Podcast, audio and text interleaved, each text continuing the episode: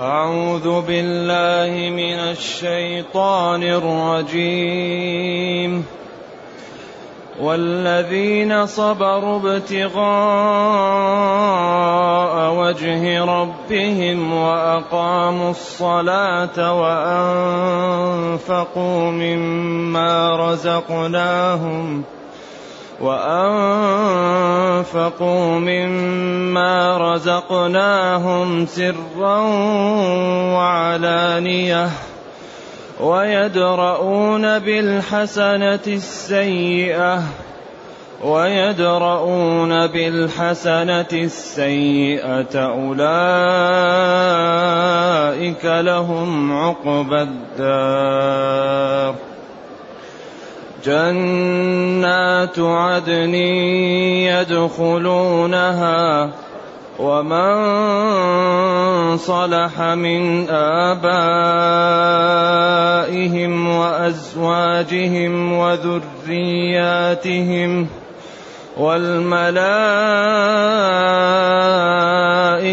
يدخلون عليهم من كل باب سلام عليكم بما صبرتم فنعم عقبى الدار. والذين ينقضون عهد الله من بعد ميثاقه ويقطعون ما أمر الله به أن يوصل ويفسدون في الأرض أولئك لهم اللعنة أولئك لهم اللعنة ولهم سوء الدار. الله يبسط الرزق لمن يشاء ويقدر. وفرحوا بالحياة الدنيا. وفرحوا بالحياة الدنيا. وما الحياة الدنيا في الآخرة إلا متاع. ويقول الذين كفروا لولا أنزل عليه آية من ربه قل إن الله يضل من يشاء ويهدي إليه من أناب الذين آمنوا وتطمئن قلوبهم بذكر الله ألا بذكر الله تطمئن القلوب الذين آمنوا وعملوا الصالحات طوبى لهم طوبى لهم وحسن مآب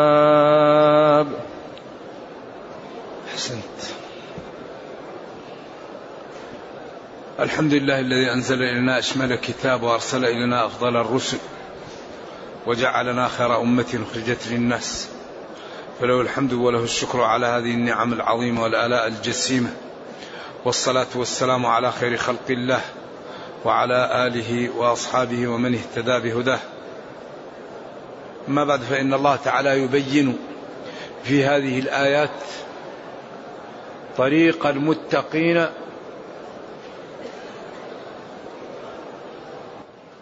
وصفاتهم. ويبين طريق المنحرفين وصفاتهم. حتى يكون كل واحد على بصيرة من أمره. فهذا الكتاب لا يترك مجالا لإنسان يريد أن يعلم الحق ويعرفه إلا عرفه. لذلك بين هنا صفات المتقين ثم لما انتهى منها وأقاموا الصلاة وأنفقوا مما رزقناهم سرا وعلانية ويدرؤون بالحسنة السيئة أولئك لهم عقبى الدار. أولئك لهم عقبى الدار. عقبى الدار ما هو؟ جنات عدن يدخلونها. ويجعل معهم من صلح من آبائهم وأزواجهم وذرياتهم. يجعل معهم الأحبة الذين استقاموا. يرفعون لهم ولا ينقصون من عملهم شيء. كما قال تعالى والذين آمنوا واتبعتهم ذريتهم بإيمان ألحقنا بهم ذرياتهم وما ألتناهم أي نقصناهم من عملهم من شيء. هؤلاء الذين هذه صفاتهم المتقدمة إنما يتذكر أولو الألباب الذين يوفون بعهد الله ولا ينقضون الميثاق إلى آخر المقطع. هذه صفات المتقين. هؤلاء لهم عقبى الدار الدار التي عقبى لهم جنات عدن. جنات عدن ترجمة عن عقبى أي بدل منها. لأن العاقبة والمآل الذي لهم داره هو الجنة. يدخلونها. يدخلونها لا يخرجون منها. ينعمون. الواحد يقول هل في حياتي رأيت بؤسا؟ ذلك قال ورد موضع صوت أحدكم في الجنة خير من الدنيا وما فيها. فحري بنا أن نبذل للجنة. حري بنا أن ننتبه حتى نكون من أهل الجنة. الجنة أصحاب لهم أوصاف. أولا خائفون. عاملون. مشتغلون بما يعنيهم عما لا يعنيهم. يهتمون بالصلاة وبالخشوع ويهتمون بالزكاة و ويعرضون عن اللغو وعن الكلام الذي لا ينبغي. كما قال وإذا مروا باللغو مروا كراما. يعني مرور الكرام لا يجلسون. وقال والذين هم عن اللغو معرضون.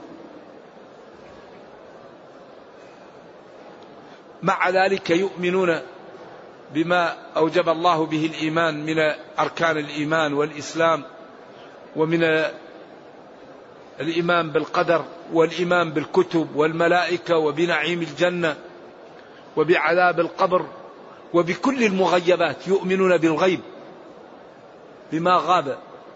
لأن الذي يجعل الأمور تتمايز هو الغيب. لو جاء جبريل ما يستطيع حد أن يكفر.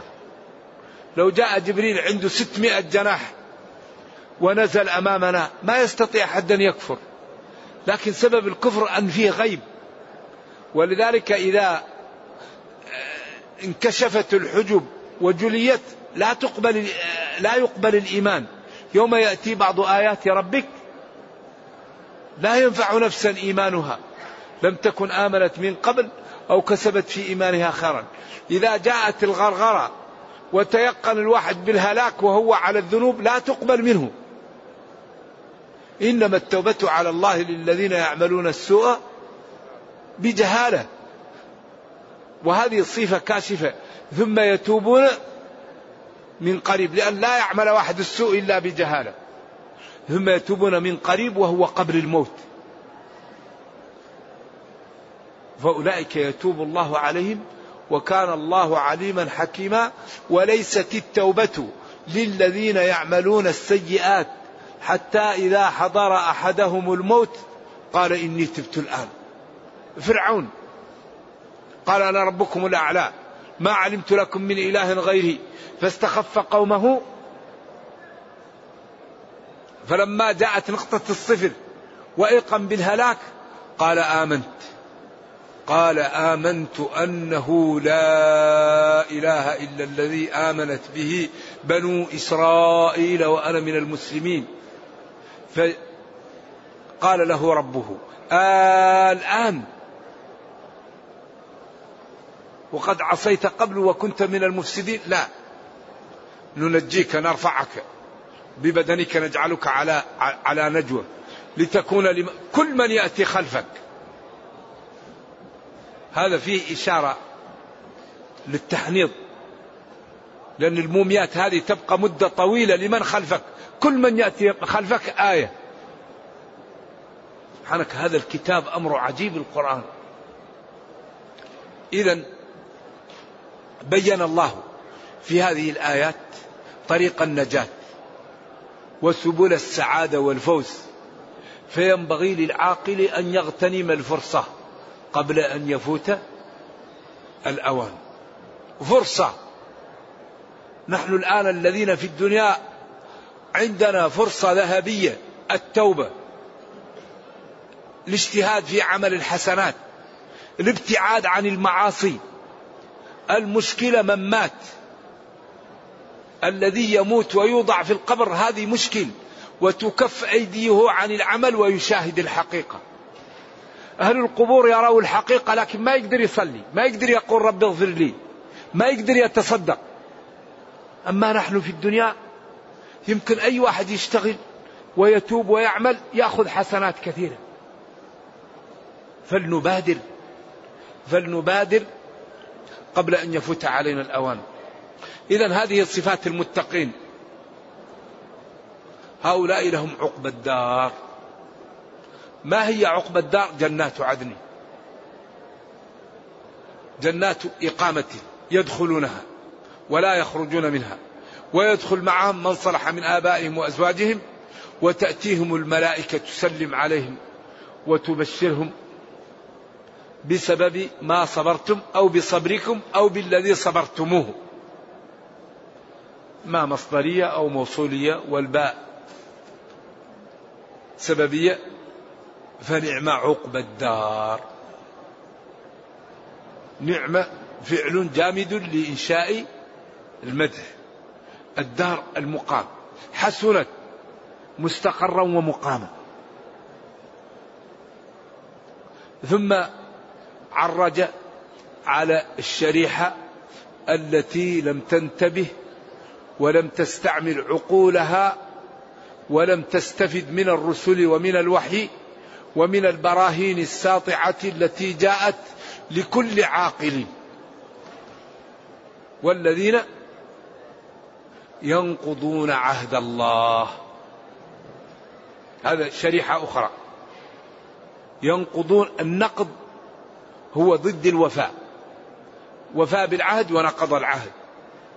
والنقض أصله أن تفتل الغزل أو النسيج. ثم بعد ذلك تعيده إلى حالته الأولى كالتي نقضت غزلها من بعد قوة أنكاثا عهد الله العهود التي بينهم وبين ربهم وإذ أخذ ربك من بني آدم من ظهورهم ذريتهم وأشهدهم على أنفسهم ألست بربكم؟ قالوا بلى. ينقضون هذا العهد. وينقضون ما كان بينهم وبين الناس. من بعد أن وثقه الله وجعل بينه وبينهم ميثاق. كما قال أوفوا بعهدي أوفي بعهدكم. وقال إن الله اشترى.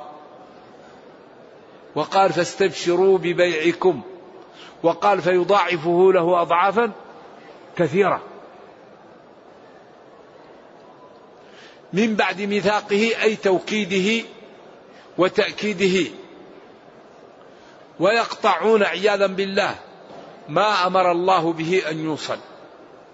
يقطعون صلتهم بأقاربهم وبالصلاة وبالزكاة وبالطاعات التي أمرهم أن يباشروها وأن يعملوها.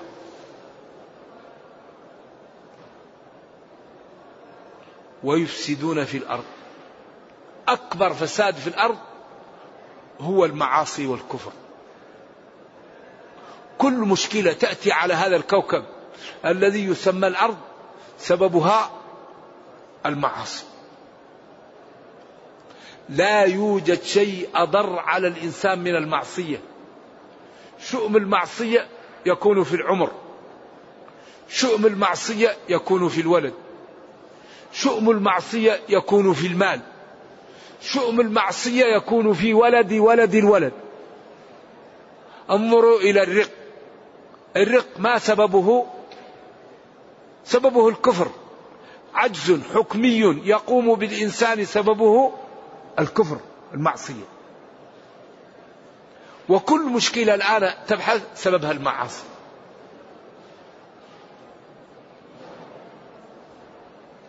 ولما استشكل الصحابة يوم أحد.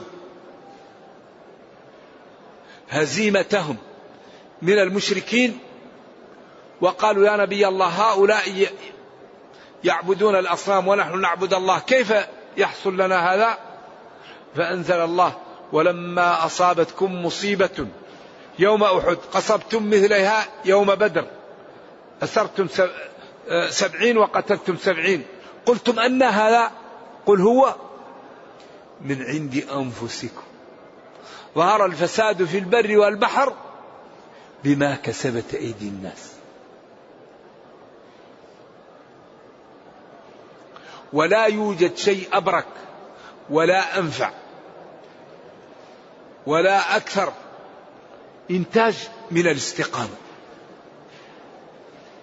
الاستقامة تجعل البركة في العمر القليل والمال القليل والولد القليل وتجعل الذكر الحسن وتجعل السعادة وتجعل صاحبها يحميه الله وينصره ويعزه ويجعل له الذكر الحسن في الدنيا ويجعل له الذكر الحسن في الملأ الأعلى.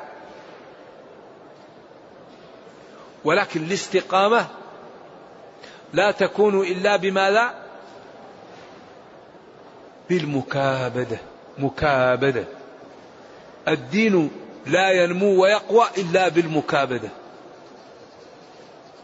ما يمكن واحد يصبح بين عشية وضحاها إيمان قوي. لا بد من المكابدة. ولذلك قال تعالى والذين جاهدوا فينا والذين جاهدوا فينا. جاهد البصر جاهد السمع جاهد القلب جاهد اللسان جاهد اليد.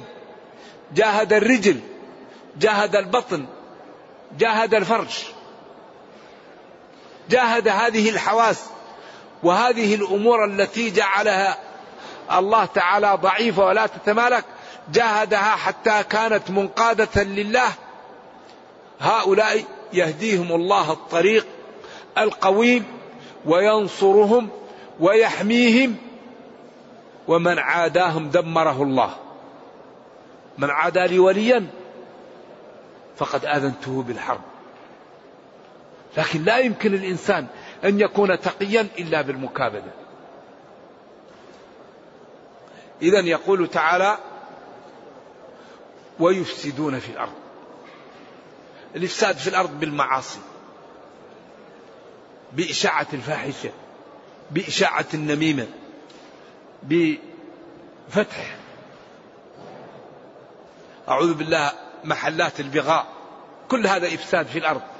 انتشار الربا أكثر فساد في الأرض الربا. ولذلك لا توجد معصية. بعد الكفر أعظم من الربا. قال العلماء أغلب المعاصي عليها حدود الربا لم يجعل عليه حد في الدنيا. لكن الله قال يمحق الله الربا. وقال ذروا ما بقي من الربا إن كنتم مؤمنين. وقال جل وعلا فإن لم تفعلوا فأذنوا إيش؟ بحرب. ثم قال ومن أصدق من الله قيلا ومن أصدق من الله حديثا. قوله الحق. فتجمع الآيات تساوي دمارا. فلذلك إذا لم يقلع أهل الأرض عن الربا فالذي سيحصل لأهل الأرض لا يعلمه إلا الله. أقول إنه إذا لم يكف أهل الأرض عن التعامل بالربا فالذي سيحدث لأهل الأرض لا يعلمه إلا الله. لأن الله قال فأذنوا بحرب وقال ذروا ما بقي وقال يمحق الله المحق النقص يكون شيء ثمنه ألف يبقى ثمنه ريال. يمحق ينقص يبقى ينقص ينقص حتى يبقى كأنه لا ثمن له. والذي حاربه الله إيش؟ مغلوب. أمره إذا أراد شيئا أن يقول له فلذلك ينبغي للعقلاء أن يحذروا أهل الأرض من الربا. الربا. قال العلماء أقل نوع من أنواع الربا كمن يأتي أمه علنا. وإذا لم تكف أهل الأرض عن الربا فهل يلتطم المحيط الهادي الأطلسي أو يأتي طوفان أو طاعون أو زلزال. نرجو الله أن يحمينا ويحمي المسلمين من خطر تعامل أهل الأرض بالربا. إذا ويفسدون في الأرض. الربا إفساد في الأرض. عقوق الوالدين إفساد في الأرض. أذية الجيران إفساد في الأرض. السرقة إفساد في الأرض. النميمة إفساد في الأرض. الكفر إفساد في الأرض. الظلم إفساد في الأرض. لأن هذا هذا الكون ما يقوم إلا على العدل. الله قال وضع الميزان. ألا تطغوا ميزان. حلال حرام.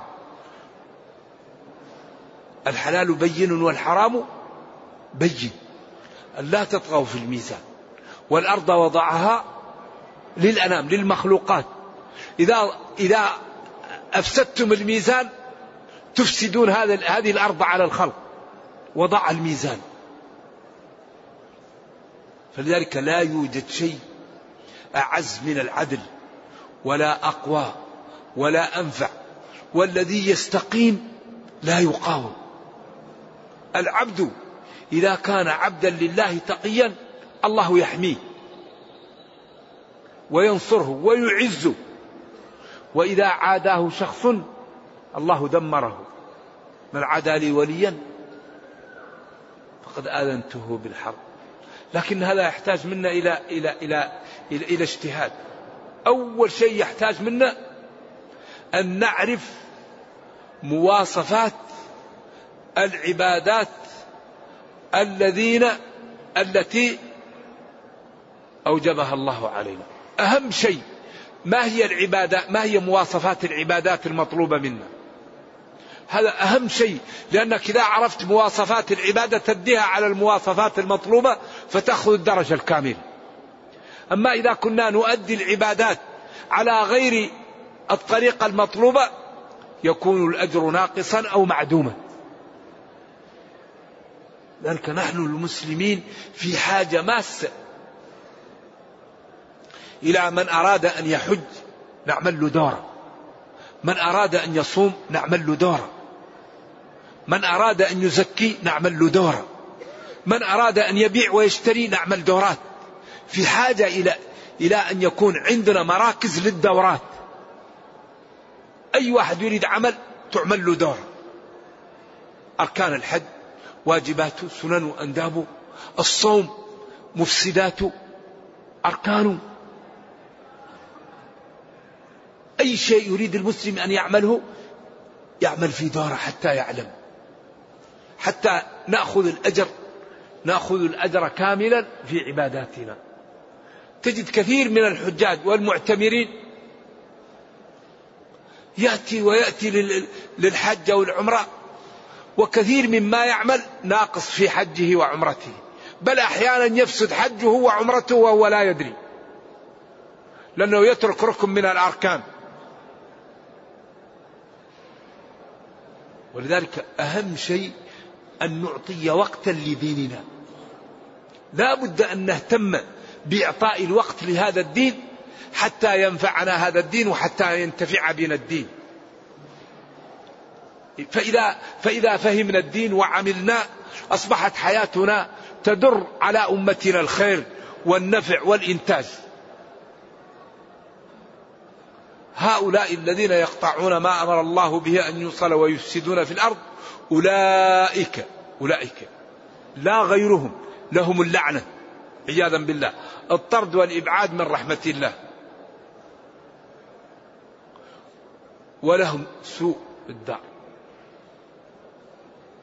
ولهم الدار السيئة المنتنة المؤلمة التي لا يجدون فيها إلا الأذية العقارب والنار والحيات. ويسقون الزقوم والضريع الذي لا يسمن ولا يغني. إذا صفات هؤلاء ينبغي لكل واحد أن يبتعد عنها.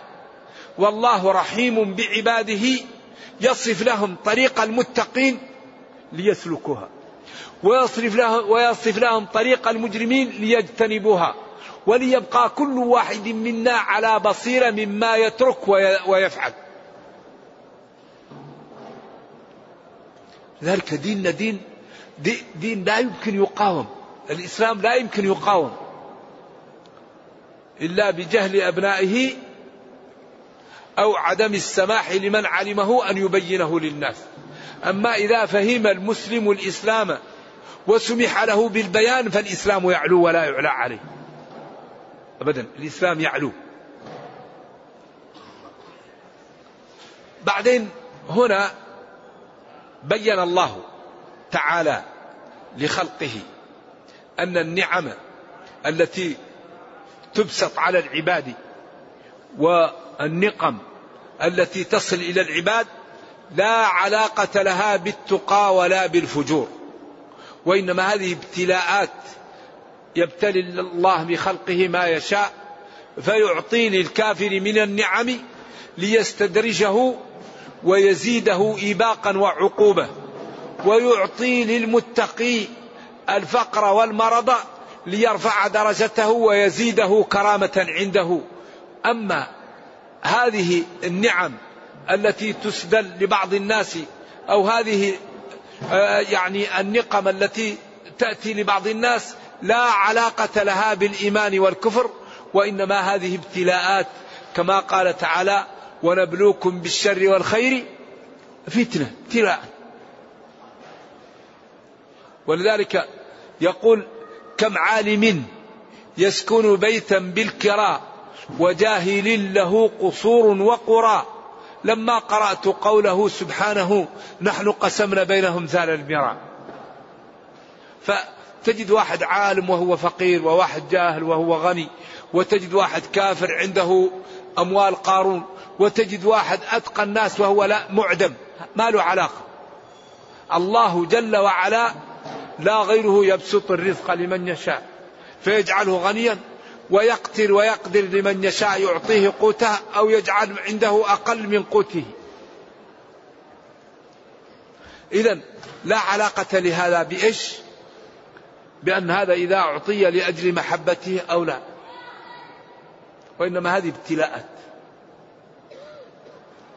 كان النبي صلى الله عليه وسلم يحزم الحجارة على بطنه من الجوع.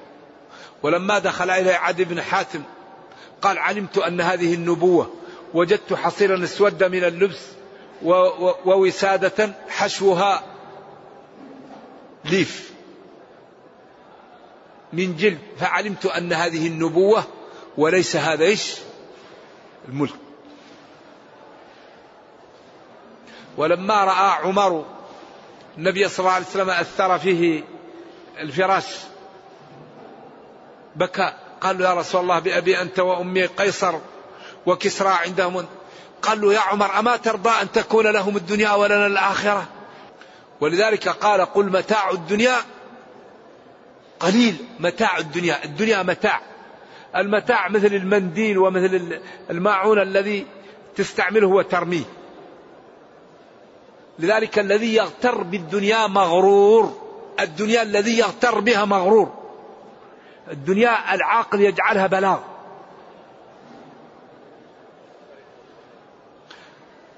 وفرحوا بالحياة الدنيا. هؤلاء كفار قريش أو غيرهم من الكفار إذا أعطيه المال يفرح به.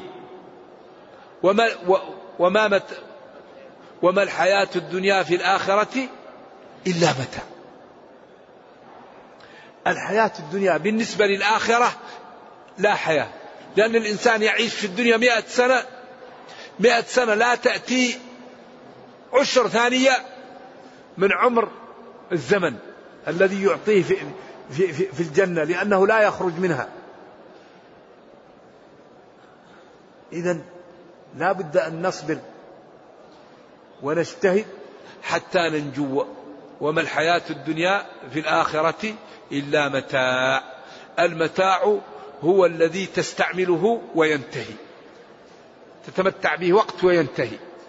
لا بقاء له.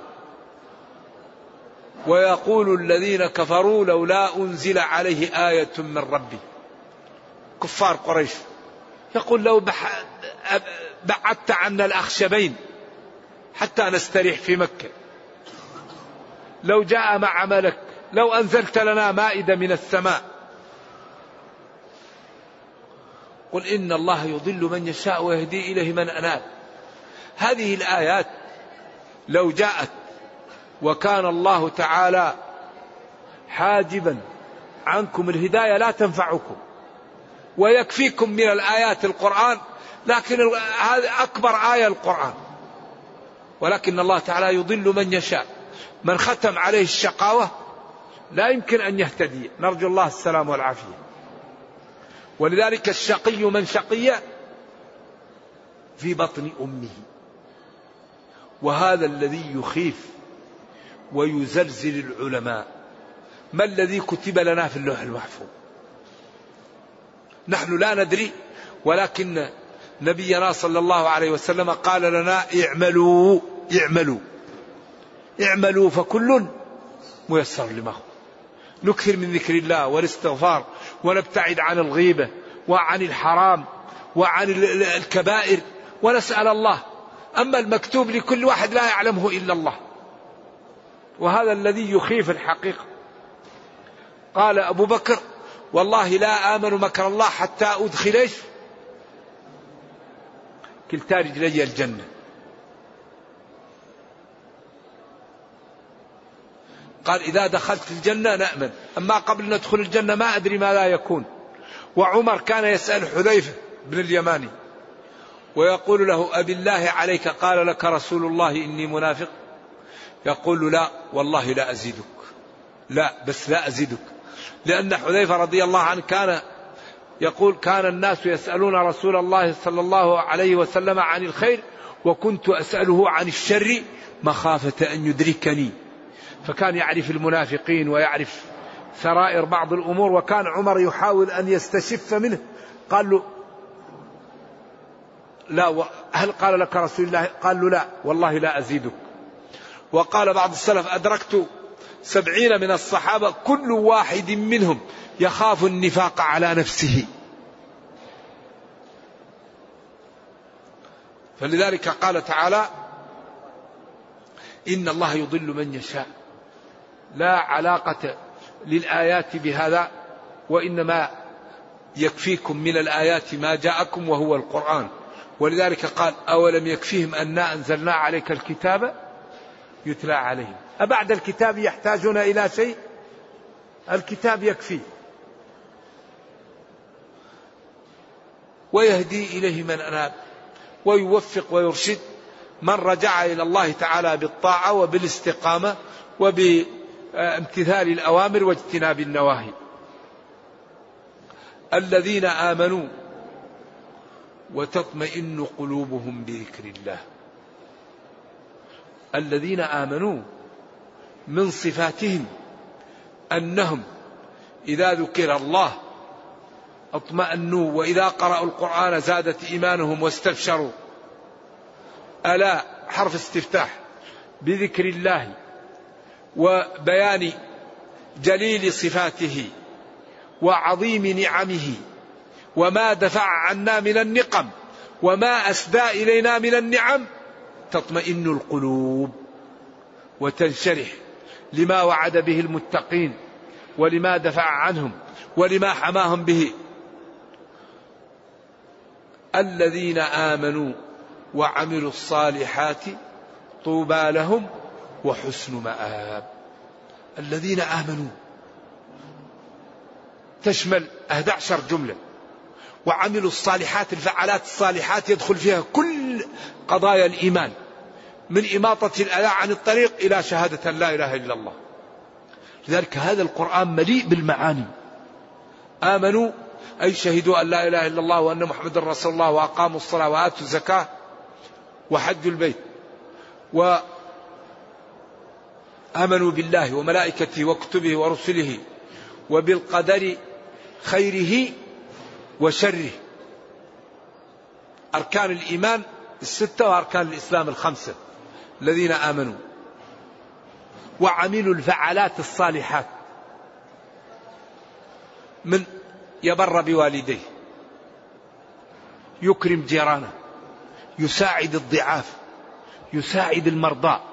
يصلح ذات البين. الصالحات يتغاضى عن زلات إخوانه وجيرانه. يبذل من وقته وماله.